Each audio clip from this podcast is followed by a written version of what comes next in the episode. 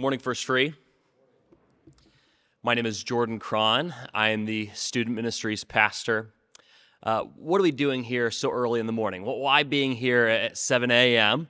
Well, ultimately, the church has historically set aside Holy Week to, to further reflect on the events of Good Friday and Easter Sunday, to, to further anticipate and long for this time of year when we celebrate that the person and work of Jesus, what he has done to, to shed his blood, that we might have access to God.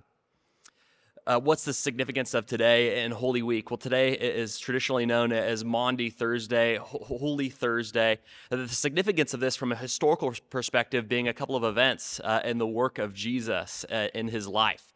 We see him in particular washing the feet of the disciples and offering the Lord's Supper. That these images that ultimately point us to, to what he has done to give us access to the Father.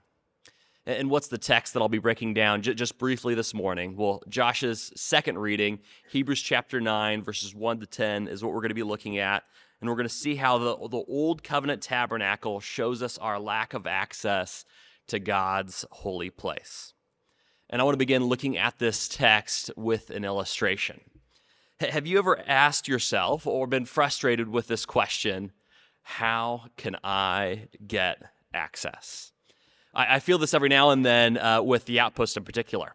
See, Dean Maxwell, a number of years ago, got us these, these fancy key fobs that you simply press up to a magical plate and the door beeps and then the door opens and there i have access. It's wonderful it's beautiful it's incredible technology until it doesn't work. Every now and then the power resets uh, the internet for whatever reason isn't connecting over at the outpost and suddenly I'm no longer able to get access. And there it is. I'm there. My face is red. Leaders are showing up. A few stu- students are trickling in. And, and, we have lost the keys to the outpost to all the other doors for whatever reason. And I'm sitting there thinking, how can I get access? You ever felt this tension before? Maybe locking your keys in your car or somehow losing your keys and not having access to your house.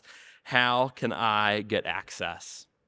Well, well, our text, Hebrews chapter 9, verses 1 to 10, is simply about the need.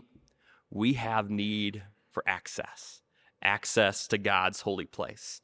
The Old Covenant tabernacle intentionally shows that apart from Jesus, we don't have access to God's most holy place. It intentionally shows this. So let me look at the text in two parts this morning, and I'll start with part one. Part one being this that, that God intentionally organizes his tabernacle worship in verses 1 to 5. Well, it's important for us to ask this question what is the tabernacle? We, we don't have the, the tabernacle outside of First Free, um, we're, bring, we're bringing offerings and sacrifices to.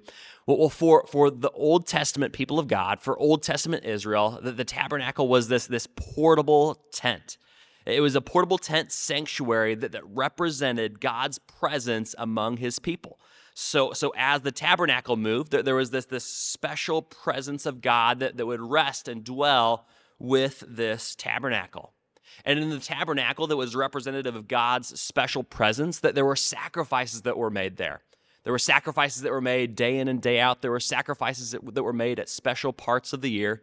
And these sacrifices, they provided, they provided forgiveness, they provided cleansing, there was atonement that God's special presence in the tabernacle could be amongst God's people. And it's important for us to know that this tabernacle, that this portable tent sanctuary with, with sacrifices, that this was given to, to God's Old Testament people. It's not for us today. That this is an image that ultimately points us towards, it makes us long for the coming uh, of Jesus, that, that allows his special presence to dwell among his people through his sacrifice. This tent is all about Jesus. Well, how's this tabernacle described? What do we see in this text about the tabernacle in particular? Well, there's a couple of things. The tabernacle is organized really into two main places. Place one for the tabernacle is the holy place. Place two is the most holy place. And throughout it, in verses one to five, we see it described with item. It lists item after item after item after item, eh, which we have little context for and understanding for, for, but, but the big idea being that these items were to signify that the God's presence was among his people and God was caring for and God was providing for his people is what these items were there to signify. And what's most special about this tabernacle that would have uh, been amongst God's Old Testament people? Well, the most special part would have been this, this holy place that we just see described in verses 3 to 5. In particular, what, what's important to notice about this holy place is one of the items that's contained in there, that, that being this, this box, this Ark of the Covenant. Well, the significance of this Ark of the Covenant, it's described in the Bible, is that this is where God's, uh, this is God's footstool. So in a sense, God is in heaven and his footstool is uh, the, the Ark of the Covenant here on earth in the tabernacle amongst God's Old Testament people. In a sense, this is where God rests his feet. This is where God kicks his feet up, so to say. And so overall, we see, see God intentionally organizing this tabernacle, uh, uh, the holy place, the most holy place, the, the items, the Ark of the, of the Covenant, all this to signify his presence among his people. But for this Old Testament people, for, for, for, these people of God, what's the problem with this tabernacle? What's the issue with what's going on here? And in part two, in verses six to 10, we're going to see this that tabernacle worship shows limited access to God's presence. Tabernacle worship shows us limited access to God's presence. We see this limited access described in a couple of ways. Uh, one of these being in, in verse 6, where it mentions how only the priests are able to go into the holy place for, for the sacrificial work that's being done, for, for the priestly labors that are being done, that this holy place isn't accessible to everyone. It's simply accessible to those that are in the priestly class. R- regular, ordinary people weren't allowed to go into the holy place. And then in verse 7, for the most holy place, that this was only allowed by the high priest himself, and it was only allowed once a year. So even those who were priests, that the special priestly class, most of them, few of them ever got to have access to God's most holy place, and this is simply once per year. But what's the big idea? Access was limited. Access to God's presence, access to God's place, access to being with God was limited. We see the, the point of this limited access to God's presence in verse 8 when it says, that the way into the holy place is not yet opened. The sin of God's people created this limited access. The sin of God's people created this barrier to God's presence. And for God's Old Testament people, full access to God had not yet been given. They had a need for a better high priest to give access to God's presence. The question they must have been asking and begging and wondering is this how can I get access? How can I get access? This question drew relevance for me as I was thinking about it with uh, an interaction that I had with a student most recently.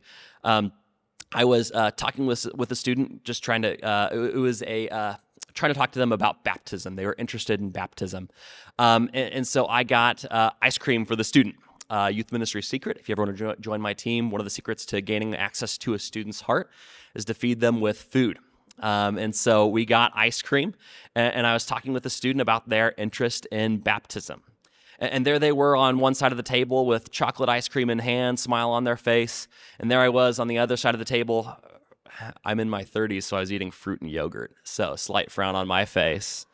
Um, and, and, we were talking about getting to talk about baptism. And, one of the questions, uh, frowny face and all, that I got to ask with this student was this if you were to stand before God in heaven, if you were to be in God's most holy place, and, and He were to ask you, God were to ask you, why should I let you into my heaven? What would you what would you say to that question?